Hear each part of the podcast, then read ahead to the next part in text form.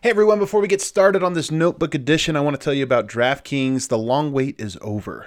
Golf's first major of the year is this weekend. Golfers are headed to San Francisco to tee off and compete for the crown, and there's no better way to join the action than with DraftKings Sportsbook, America's top rated sportsbook app. To celebrate golf's first major of the year, DraftKings Sportsbook is offering special odds and promotions all weekend long, and all new users get a sign up bonus up to $1,000.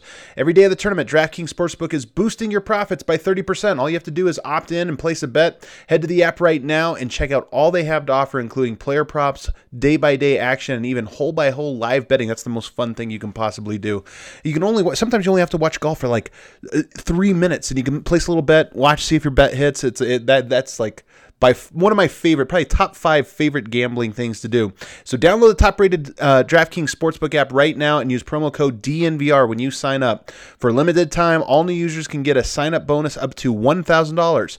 That's right, DraftKings Sportsbook is going all out with a sign-up bonus up to $1,000. Just enter code DNVR when you sign up. Only at DraftKings Sportsbook. Must be 21 or older. Colorado only. Bonus comprised of a first deposit bonus and a first bet match, each up to $500. Deposit bonus requires 25 times playthrough. Restrictions apply. See DraftKings.com slash sportsbook for details. Gambling problem?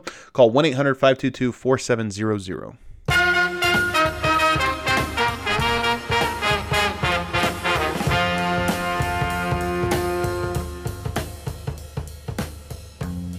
What is up, everybody, and welcome to the DNVR Nuggets podcast. I'm your host, Adam Mares from thednvr.com, where you can subscribe right now for $5 a month. Just $5 a month, and you get a free t shirt.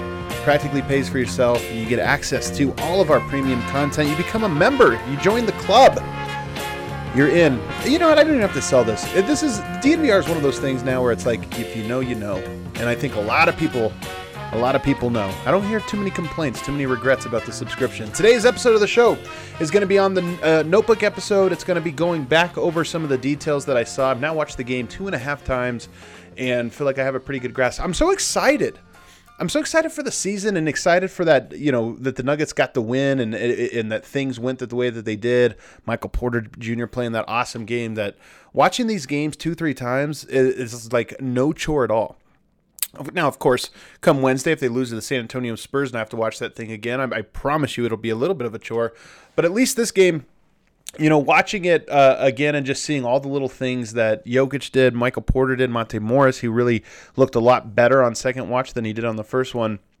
You know, it was it was fun. It gets me excited. I kind of like the fact that the Nuggets play at two o'clock on Wednesday because that means I don't have to wait too long. To, I don't have to wait the entire day. Um, I, I, basically get it uh, right there early in the afternoon. So I got some notes here, and I want to go over them. If we have some time at the end, I'll look ahead to San Antonio and just kind of talk briefly about what what to kind of expect in that game, or, or what I'm hoping to see in that game. But let's first dive into these notes. If you're new to the show, notebook episode, I go in order of my notes. I take notes throughout my rewatch, you know, some, somewhat detailed notes. I'll splice clips together that I'll throw on a, a column that I call the list. It's a, really just a video series. So if you're a subscriber to DNVR, you can go online and check that out.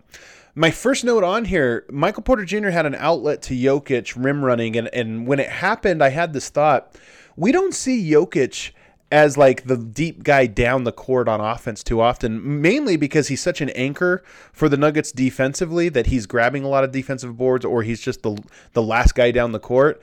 So having Michael Porter and, and especially early on, as engaged and focused as Michael Porter was in this game, Jokic just found himself with the opportunity to kind of run out and and it was nice because that you always think of Jokic throwing the bombs like Gary Harris and Jamal Murray, but for him to be on the receiving end, I hope that's I hope this isn't a one-off. Jokic is so good when he rim runs. He's so good when he's the when he beats the defense down the court and is able to establish low position. One of the best in the game, but uh, the Nuggets don't get nearly enough of this. Some of this is because Denver doesn't run as a team. They play just at such a slow pace. But I would love to see more of Jokic sort of running in transition. I'd be curious to see what the numbers were. Him and him and uh, Mason Plumlee haven't played a whole lot this year, including in the bubble. But I wonder if when they were playing together, if Jokic was getting a lot of those sort of transition points. That'd be kind of an interesting sort of statistical deep dive. Um, one b- benefit, or I'm sorry, Porter to open this game was red hot. I mean, he was red hot throughout it. Obviously, career high 37 points, um, but he was red hot to red hot to start it from all three levels, knocking down threes, you know, mid range, getting to the rim off cuts, offensive rebounds. It just felt like his his touch, man, on obviously on jumpers, his jumper is so smooth and so pretty, but his touch on just finishes around the rim is what continues to surprise me about him there's a there's a lot that, that surprises me about him. His rebounding for one, just his length and athleticism for another. Sort of the control he has with the ball in his hands. He, you watch him dribble, he doesn't look like he would be a you know like have a good handle and I still think his handle can get cleaned up a lot but it's it's very serviceable like he's able to beat guys off the dribble and make moves and handle the ball in his sort of tricky situations tight situations and um, he just has his skill set is so much more complete than I thought I kind of thought of him as this like jump shooting gunner, but he really his touch around the rim and all the little things that he does to score. It's the complete offensively. It's pretty much the complete package. I don't know what I would say offensively he can add in terms of a skill. What he can add is a better feel for the game, you know, the two man game, the three man game, things like that. But just in terms of raw skills like touch around the rim, footwork inside, footwork outside, he's just he's so far along in that. It's funny, I saw on, on Instagram somebody sent it to me today. Um, you know, Will Barton said something for him like you're, you know, gonna be special, and Will Bart or MPJ said just trying to be like you, and Will Barton said, dude, you're light years ahead of where I was when I was your age. If one, Will Barton's just the realist, and I, I love that he, you know, is willing to take players under his wing like that and kind of and, and, and kind of pump them up. But at the same time, it's true. Michael Porter Jr. is a is such a like polished offensive talent and he has a lot more polishing to go but he's just so far along that it's not if, if you if you really think about 21 22 year old players and especially if they're rookies you think okay maybe they can do this or that but we got to teach them to do we got to teach him to catch and shoot or we need to teach him to like dribble and shoot or whatever it is. All the little skills and he just you don't have to worry about with him, with that with him. He's so far along on it already. I love watching this dude play. I mean right now i said this before but in a lot of ways, it reminds me of watching Jokic those first few years, where it was just like every game you're looking forward to because you haven't quite gotten used to the skill set, so it all feels like a new surprise. And watching this game, man, it just uh, it was such a joy. I had a smile on my face the entire time. I, it was it's pretty awesome. He talked about wanting to fix his effort and mindset, and and called Michael Malone. This has been talked about a little bit on yesterday's show, but you know his maturity on that end and just it really does seem like his relationship with Michael Malone is really good right now. And I know we speculate a lot about oh no, you know, not playing a lot. He looks frustrated on the bench or this or that, but it sure sounds like he uh you know he's handling this rookie year and sort of sees it for what it is which is Michael Malone testing him. I see sometimes people send me comments like Michael Malone doesn't like him he should demand a trade this or that. Um I, it seems like he knows that Michael Malone does in fact like him. He's just trying to really instill some of these um, lessons into him and I think that's a real positive. So 12 points for Michael Porter Jr. early on. He's just too big. They had Dort on him. They had uh, Roberson on him for a while. And, you know, Roberson is like a tall, long, athletic defender and and used to be. I mean, we'll see how he, you know, he's just now coming back from basically a two year hiatus for injury. But he's still long. He still has those, you know, the good technique. Michael Porter made it look easy and the times that Roberson got got switched out onto him because he's so much taller, he's so much more athletic, and he's so skilled that he knows how he can employ those. Um, I, I'm really curious to see Michael Porter get a shot against some of the elite defenders. I want to see LeBron guard him. I want to see Kawhi and Paul George because against guys like that he's gone up so far, he just makes it look like those guys aren't even in front of him. Um, like that, like they're a mild inconvenience at best, and uh, that it's just so encouraging. Bol Bol got a little first quarter run. I would like to see some more Bol Bol, and I think we will going forward. The Nuggets, you know, have a back to back coming up Wednesday and Thursday. They got the, um, uh, the San Antonio on Wednesday. They've got Portland on Thursday, and you know, I don't know if Jamal Murray will be back. He's listed as questionable on the report. Will Barton and Gary Harris are listed as out the fact that you have seen some players along around the league, like Jonathan Isaac, um, go down with injury today. Who else was it? There's another player that went down. Um, oh man, I can't believe I'm blanking on who it was. You see players go down with an with with injuries, and you think, okay, Denver is smart to sort of slow play it you, you don't want to rush guys back and have them play, especially when these games are as meaningless as they are, just in terms of, you know, Denver doesn't want to fall. They want to rise. They have a chance to be the two seed. The Clippers lost today. So technically, Denver controls their own destiny for the two seed, but is there really a difference between playing, say, Oklahoma City, who will likely be the sixth seed, and um, actually, I shouldn't say likely, that could be the sixth seed, and then Dallas, who's almost certainly to be the seventh seed? I don't think so. Both of those teams are tough. So I think you just rest them um, but so Bol Bol here with a back to back. I suspect that at least in one of those games, his minutes will get up into the 10, 15, maybe even 20 minute mark, assuming no other players are cleared to play between now and then. And even if Jamal Murray is the only one, we still might see Bol Bol and get a little bit of an extended run, which of course I'm all for. Um, the Nuggets, when he's in the game, the Nuggets actually play a lot of zone, and I find that interesting.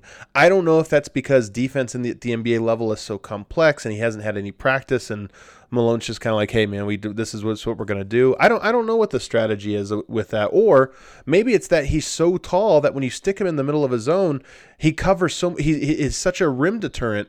Maybe that's the reason. Maybe it's because they don't have a lot of guards, so it's not so much about worrying about Bol Bol, but when he's on the court, you have big players standing out on the perimeter. He's basically a small forward on offense, but in center, if you stick him in the middle there, well, that means you got to spend Jerami Grant somewhere else. You got to spend uh, Paul Millsap or Mason Plumlee somewhere else. So you end up putting bigs up on the, you know, out on the perimeter guarding guards. That's no good. So I think the zone is, is why they run it. Um, I have a note in here, Jerami Grant, and I've talked about this a lot, but man, do I have an example of this on the list. He does not use his athleticism on offense very well at all. In fact, he plays like an unathletic guy. He, he he had this move, and it's on the list, but he has this move where he gets around the defender with a dribble move all the way to the rim, and there's a guy who's late rotating and kind of jumps. And rather than just dunk that guy through the rim, which he absolutely could have done with his vertical, he like tries to finesse his way around him and shoots it backwards over his head and airballs it. And it's he turned what was it at a minimum a slam dunk and at maximum like a uh, uh, an and one into an airball layup because he didn't want to get the contact. And he's done this. This isn't like a one off. I've, I've said this about him for a while, but this example was so egregious that thinking about him defensively as this long and athletic guy, I think applies because he's very good at using that, especially in one on one defense. But thinking about him as offensive, he's not going to dunk ever. Like, he's almost never going to dunk on somebody. So um, if he plays, you might as well consider him like a six five below the rim type when he's driving into traffic or or what have you. And that's really disappointing. Denver has an interesting decision to make with Jerami Grant. I'm really curious. I, all year I've kind of thought that oh for sure they'll go after him, but you know, with Bol Bol so sort of waiting in the wings, and then also just the numbers with Jerami Grant, Nikola Jokic not great, which is crazy because the numbers with Jokic and anybody is pretty good. I- am curious how Denver approaches um, his free agency and what that looks like. They paid a first for him. So maybe they feel pot committed, um, but I'm cu- I'm curious. I'm not. I, am me. I'm lukewarm on, on Jerami Grant. I think he's a good player, but I'm, I don't know that I'm in love with the guy or in love with the talent. Um, both fouled on the break. He, it's funny. He's so tall and he's so good at deterring shots at the rim. But he had this one where he was, you know, in position to at least contest, and he's so long that for him, just putting his hands up near the basket makes it hard to score on. But he got ran into in part because he like was afraid of the contact. It looks it looked to me like he was afraid of the contact or unsure of the contact. And to me that's going to be one of the biggest things. There was a couple times in this game actually where I thought when he was in where I thought, "Man, he just doesn't like contact. He doesn't like to like get hit or push or whatever." And that's one part of his game mentally I think he's going to have to overcome because for him to be the best version of himself, he's going to have to be in a lot of sort of sticky situations. You always say if you're a shot blocker, you're going to get dunked on. It just it, it's inevitable. You're going to get knocked over, you're going to get posterized. You just have to get through that and you have to sort of embrace the hey, I'm still so tall and I'm still so intimidating just from a shot blocking standpoint that um, you know, so what if you get bumped a little bit? Guys are going to be afraid of you the more you sort of like embrace that contact. Um, Dozier had a lot of this is a weird Dozier game. He had a lot of weird decisions early. I think he's we, we talked about PJ composure, you know, how he's so composed. I think what it might actually be is he's just like in really confident, especially for a guy who hasn't really stuck around in the NBA yet and he played like it. He took a lot of possessions where you would think, man, he's looking guys off or he's just trying to get to the rim or whatever, um, and and not necessarily in a good way. But no, no, overall, I thought the Nuggets had a lot more intensity on the defensive end. Part of this was that Michael Porter was just playing so hard, and he was one that was playing not so hard in the previous game that it really the, the contrast really stood out. But one of my big notes here is just that Denver Denver was playing hard, and that matters sometimes. That means a lot. Take a quick break here and tell you about Breckenridge Brewery. Breckenridge Brewery is DNVR. DNVR is Breckenridge Brewery. One day maybe the companies will merge. I would love that. And then I get the Adamata's beer. What would that be? I don't know.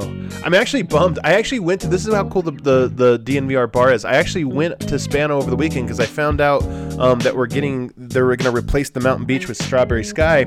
Strawberry Sky, my second favorite uh, Breck Brewery, my, or Breck Brew. My number one is the Mountain Beach, and I told them, hey, can we replace something else there. That's my favorite one, and I think I got, I think I succeeded. I think we're gonna have Mountain Beach back at the DNVR bar. Um, you can try out the Mountain Beach if you haven't already. It's a great summer beer, um, as is the Strawberry Sky. Both of those peak summer beers. The Colorado Core, the Hot Peak uh, IPA, the Vanilla Porter Jr., which is you know quickly climbing up people's ranks as we speak. The Avalanche Amber Ale. They got all kinds of stuff where you can do the Jokic pack, the 15 can sampler. You get three of five different beers, all of them fantastic. Become a Breckenridge Brewery person. You're a DNVR person. Now you're a Breckenridge Brewery person, as are we.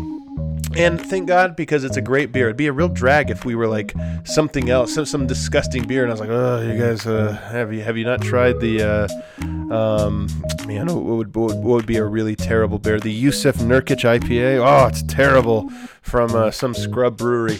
No, Breckenridge Brewery, fantastic. Check them out. Um, one of our great partners, and you can even get food at their farmhouse, which I highly recommend. I also want to remind you about DraftKings. You know, you want to bet on these NBA games. This is like March Madness right now. There's games going all day. You're sitting at work, you throw $5 on every single game, and then it just gives you a little incentive to kind of keep checking back the score and, and give you something throughout your day to kind of get excited about or depressed about, depending on how good you are.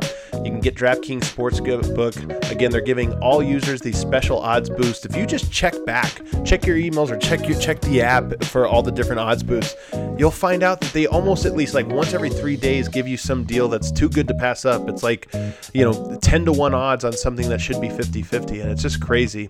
Um, and if basketball's not your game, well, of course it's your game if you're listening to this, but not to bet on. If you just like basketball for what it is, but you want to bet on something else, DraftKings has great odds and promotions on all sports ranging from MMA to baseball. MMA, sneaky fun game to bet, or sport to bet on, because uh, then you get so intense, you're like screaming like a meathead at the screen. Uh, DraftKings Sportsbook is US based, making it safe, secure, and reliable. Just download the top rated draft book, DraftKings Sportsbook app and use promo code DNVR. Don't forget that promo code. Uh, must be 21 or older, Colorado only. Other terms and conditions and eligibility restrictions apply. See DraftKings.com slash sportsbook for details. Gambling problem? Call 1 800 522 4700.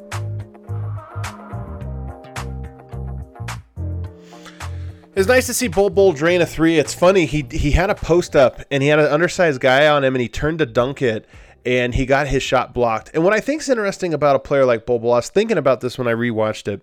He's seven foot two.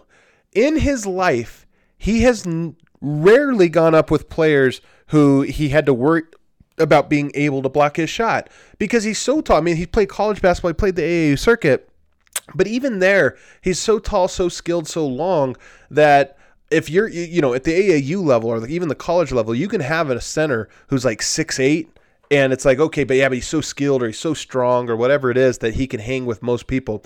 When you're 7 2, though, he could just turn and dunk on those guys. So he turned to dunk it thinking he had an easy lane to the basket and he gets rejected. But what I liked was ball goes out of bounds. They run a play for him to get a three and he drains it. So confidence not shaken just by getting his shot blocked. And it was just nice to see him get on the scoreboard um, since he only played a handful of minutes. Chris Paul also went right at him, which is, you know, interesting. He back to back possessions. He basically ISO'd him and shot a mid range jumper over him. Only Chris Paul, not intimidated by Bol Bol's reach. I also think about this kind of stuff. Like Chris Paul's been in the league for a, a, a long time. He's been in the league since Bol Bol was like eight years old. So you have to imagine Bol Bol has grown up knowing Chris Paul as this like basketball star and here he is on a court with him. I just i kind of get a kick out of that and chris paul doing his thing where he's like yo you you you have a 9-8 standing reach? Not intimidated not afraid. Um, when Bol's on the court i mentioned this earlier but he's primarily offensively basically a three. I, i'm not i don't know. He might he's an interesting one because i don't think he's a five. I think he's a four three sort of hybrid and so I think that going forward, you're gonna it's gonna be interesting to see how Denver pairs him if they can play him with Michael Porter Jr. Uh, on the court at the same time, and Jokic, of course. You know, maybe I don't. I, I think I I think so, obviously. But it's gonna be interesting to see if there's like you know defensively they have a lot to learn because none of those guys are naturally there or or whatever. But um, he's it's interesting to see that at least right now he's playing a lot with two other bigs. Um, he's gonna have to work on his jab step. He's got all these great you know, he's got all these great skills, but they're just a little too robust. He has a little bit of cleaning up to do. And when you're that tall, some of these travel calls are, you know, young, smaller players maybe get away with it because they're quicker and it's harder to kind of see when your foot drags. With him, he's so tall and so long that it's very pronounced when he sort of drags a foot or dribbles a second too late. So in this offseason, he has his work cut out for him. But nonetheless, he's so smooth with his handle that I think once he cleans it up, he's going to be a real problem. A real problem. Um, I mean, this is no this note I've talked about a lot, but Michael Porter Jr. he just finds himself in scoring position a lot, and that alone to me is a talent. He's it's not that he's like, oh man, he did something amazing with the ball or this or that. It's just you know how there's players that always just Juancho was this way that just always seem to be around the basketball, like rebounding or cutting or just you you, you kind of always look up and go, man, he's in scoring position. Well, that's him, and he's just he has a nose for it. He's fun to watch off ball because even offensive rebounds, he doesn't just like run at the rim. I mean, uh, if, if it was as easy to offensive rebound as Michael Porter Jr. makes it seem, then everybody would be grabbing offensive rebounds. But if you really just key in on him on a possession, especially when he's not touching the ball, the angles he takes when he crashes the boards. I mean, he's just so good at putting himself in his defender's blind side, and he's so good at sort of getting them to misread what angle he's taken to the basket. So, and then once he gets there, he's so tall and so quick that he's gonna he's gonna grab it. He, he just finds himself in scoring position. It's a real talent how he moves to to to place himself in in in, in key spots. The Nuggets actually opened up a ten point lead in the second quarter, and they really started to get things rolling. Um, I mean. But a lot of this is that Jokic, MPJ, too, like when they're both on the court, you're just going to be such a positive. You can really start to rally off points. And Denver's defense was stonewalling Oklahoma City, and then they were scoring every time down court, and just it, it was a nice rally going on. Um, Oklahoma City, one I was, I was trying to think of what things in a playoff series would be different from Oklahoma City, and they didn't have Dennis Schroeder. He went home for the birth of his child, so he was not there. I think he'll make a huge difference because Denver uh, really has struggled with him in in this season and in, in in recent seasons, and also just they struggle in general with speedy point guards. That's one of their kryptonites. So um, I think he would change the dynamic. And then the other one was they just didn't double him in the post. Um, I don't think that they trust Steven Adams. It's kind of because it's funny listening to some of the national pods over the last few days talk about the Nuggets because they've really talked about how much it, it's like it's on everybody's radar now that Jokic sort of abuses Steven Adams. That that's such a favorable matchup for the Nuggets. So the fact that the Thunder did not double team Jokic at all, even when they had easy opportunities to do it, makes me think that in a playoff series, they're almost certainly going to change that defensive strategy, and they just didn't want to tip their hand or you know kind of let Jokic get a read on what they'll look like. So that if they do match up in a playoff series, that'll be interesting to watch. Um, Michael Porter Jr. is so aggressive. Is my next thing in here is he just he he never stops attacking you. I think he's got a great motor. He did run out. He played 44 minutes or 43 and a half minutes in this game, and um, you know he did I think kind of run out of steam a little bit. He's still got to get used to that that minute uh, total, but he doesn't when he when he had gas in the tank, he didn't stop attacking, and this included the fourth quarter. He just kept going. Like um, sometimes it's play after play after play. He doesn't you know he doesn't settle. He'll take jumpers, but to, for him that's not settling. He's an is I think an elite shooter, but it's just he's always looking at the rim and thinking, how can I put this thing in there? How can I put this ball in the hoop? Um, pretty late in the second, Dozier kept calling his own number, and he actually audibled away from Michael Porter Jr., who was absolutely on fire. And to me, especially watching it, I knew that he had made some questionable decisions. But man, when you see a guy that's hit like two, three, four in a row, and then you see him an opportunity to kind of get him the ball in decent position, and you say, "Nah, I got this one." Um, really, really rubs me the wrong way. And I'm not saying PJ is necessarily a selfish player, but I think maybe he's more of a um, attacker. I, I don't know. We still, we're still getting to know PJ's game, but he might be one of those guys that's always in attack mode, a la even in in some ways like an Emmanuel Mudiay.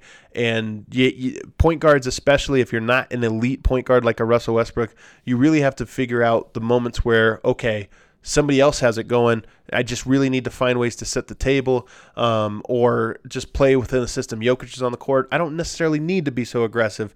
I don't think he did a great job of that in this game.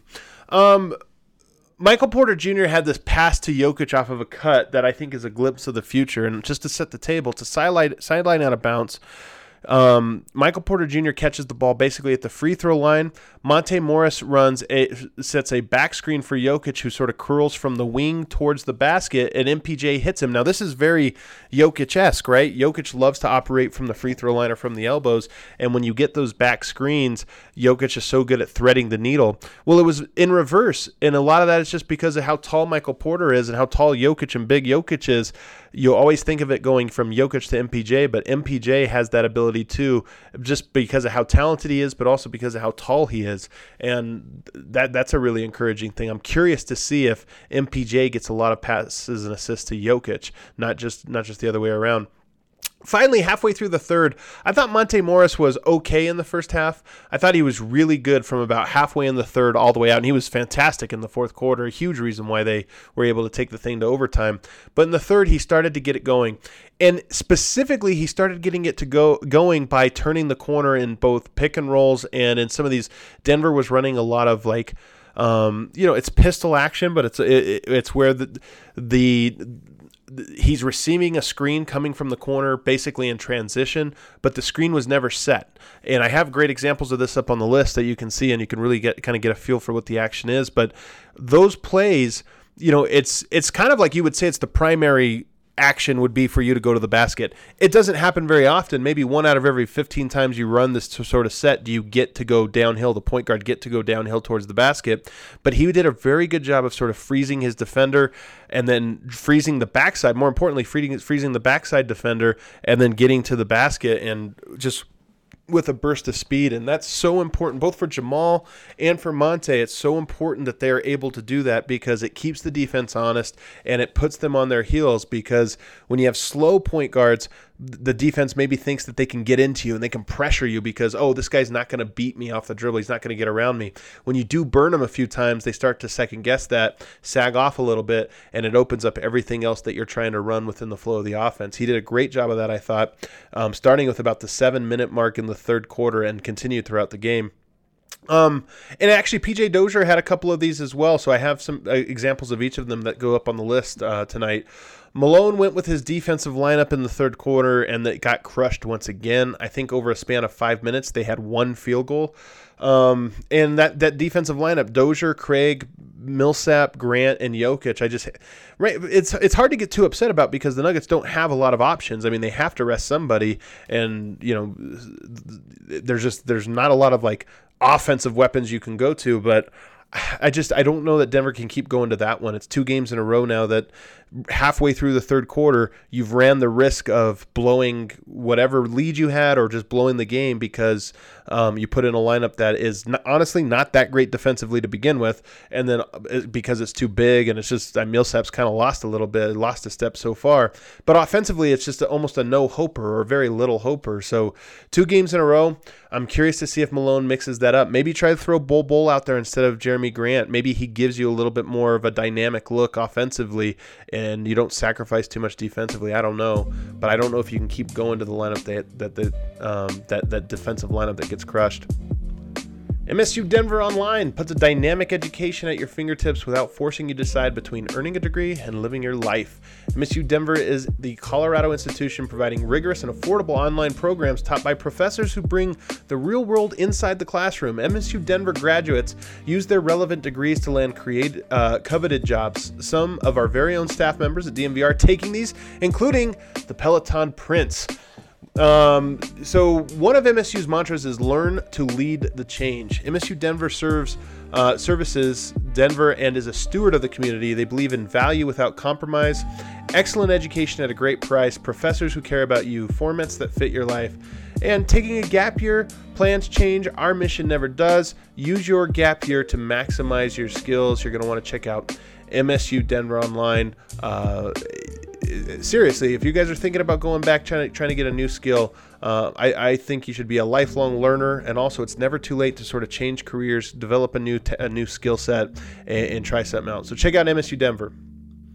Rugby fans, you may have heard us mention that there's some big things happening right now with Colorado rugby, and now we can spill the details. DNVR is covering all things rugby in Colorado and in the United States. That's right. Colton Strickler, our reporter, he's keeping you up to date on all things American rugby with the DNVR Rugby Podcast, and you can find his written rugby content right on our site with the rest of our uh, our coverage. It was just announced that Infinity Park in Glendale will be the new official training center for the men's and women's USA Eagles 15 teams.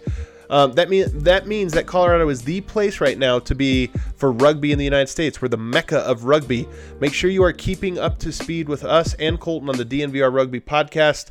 Colton is is basically doing like rugby 101 pods right now to break down the game, and they're really incredible. Um, so I highly recommend if you're wanting to get get into that. He also brings exclusive one-on-one interviews with some of the biggest names in American rugby. So check it out, the DNVR Rugby podcast, and all of our stuff at DNVR Rugby in the fourth quarter now, and PJ Dozier, he has such an explosive first step. If you look at his skill set, I think defensively he really has some upside. He's been fouling in here, but I think some of that has to do with just like you know, when you're the G leaguer, the two way contract guy, you never get the benefit of the doubt with the officials. But explosive first step from him, um, and I think that that's that's one thing that Denver's missing. If you look at the backcourt, you'd always love some more shooting, maybe some more length, but more than anything, I think a first step, a guy that just gets around the defense with a little bit of ease.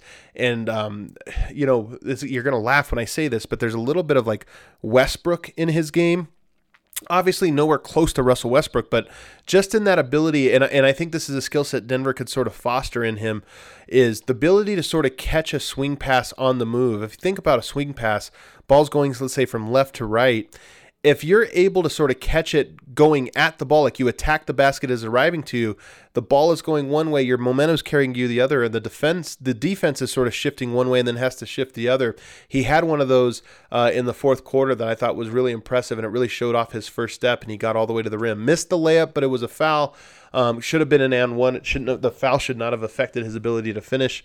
Um, but you know, so he's got some raw parts to it, but I do think he has a very explosive first step, more so than maybe any of the other guards on the roster. Um, the back-to-back Michael Porter Jr. threes were maybe the best part of the season. no one of them. The seven is the best side, and then those Jokic game winners. But outside of that, the Michael Porter Jr. three in the corner, go down, get a stop, sprint up the court, and pull up for three those were just, I mean, pure adrenaline. Outside of Jamal Murray, who else on the Nuggets makes those kind of plays? And Jamal Murray even, you know, doesn't make them too often. You know, he's, he's capable of it. But we've seen Jamal Murray get hot maybe 20, 25 times total over the, you know, his career so far. Um, for, so to see Michael Porter Jr. with sort of those moments where it's just like, man, you better pick this dude up at half court because if he gets to the three point line, he's pulling it and he's not hitting anything. String music um, he's just so aggressive and so confident. It's kind of, it's almost comical how confident it was. I was talking to Brendan Vogt about this, just like, isn't it kind of funny when you see a guy that just has like no doubts about himself? like every every human on earth, it's like a, or not every apparently, but most humans have like some like shred of doubt in their eyes or in their mind, and he just seems so like supremely confident to uh, to to step into shots and everything. I thought Denver played great, and I thought they were going to lose. I'm not going to lie to you, because Oklahoma City hit some big threes off of great defensive performances by Denver, um, and then they, there was like two or three in the fourth quarter alone where you think, okay, Denver played great defense, did all this, and uh, the, the ball, you know, gets deflected out to a wide open three point shooter. One of those was Chris Paul, who he hits one with three and a half minutes left, and it puts them up seven, and I just thought, oh man, Denver's probably done. Points were so tough to come by at this point, and um, you know, it just it felt like it was one of those like. Michael Porter had played well, but we're just not going to get the W out of it. But it was not to be. I say that to set the table because even Eric, and who's an, an eternal optimist, kind of had given up hope at that point. And rewatching it, I'm thinking, oh man, I forgot that they were down this much.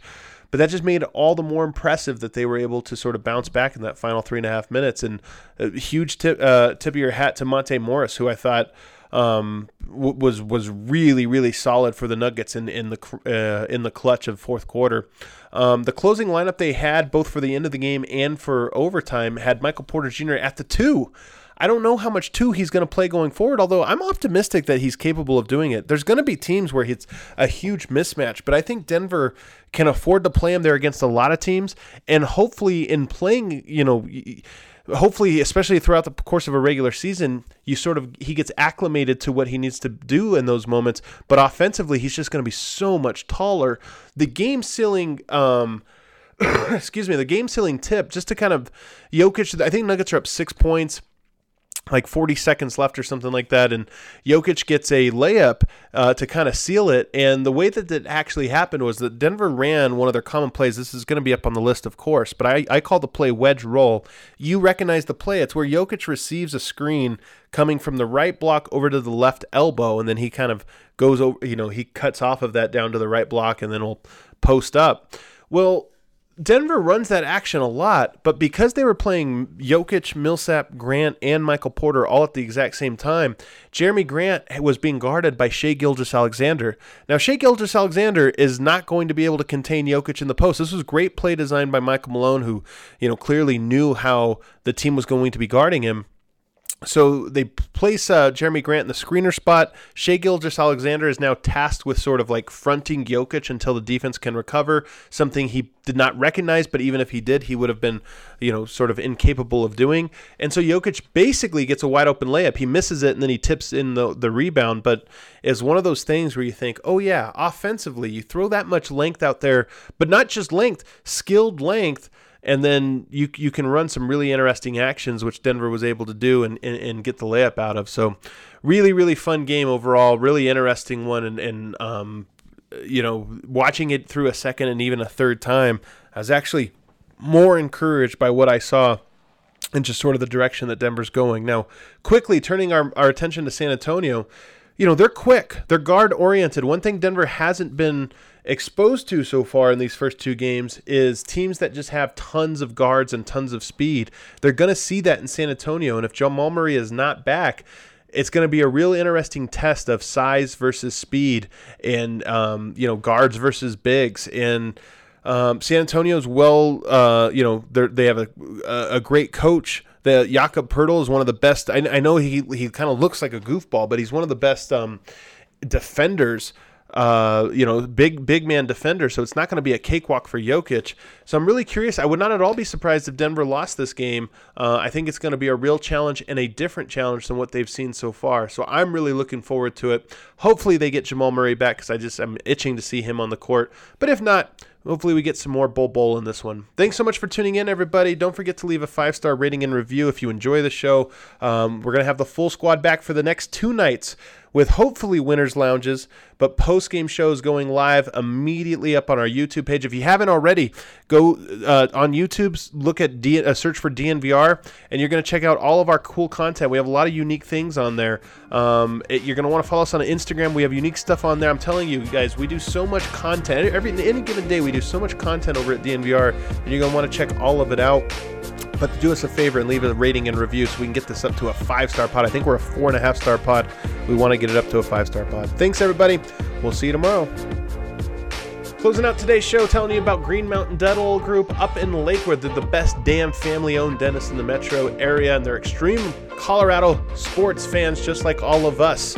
Uh, our sales director, Lindsay, went up there and had her wisdom teeth removed just a couple weeks ago. Said it was literally the best dentist experience of her life. I know that because she wrote this copy and she put in there literally. So she literally said it was the best dentist experience of her life. I think she also told me she hasn't been to the dentist that many times prior to um, getting Green Mountain Dental. So maybe she's both telling the truth but also lying at the same time. But seriously, um, they send you a personal card to your home after becoming a new patient. Uh, they're just they're incredibly caring. They're sports fans, and if you schedule a cleaning, X-ray, and exam, you'll receive a free Sonicare toothbrush. And you got to tweet at us when you go there. Nobody likes to tweet when they're at the uh, the dentist's office apparently. But if you go, hey, tweet at us. We'd greatly appreciate it. So check them out. They're only 15 minutes to Denver, um, and, and they're a great family-owned business that supports us, so we support them.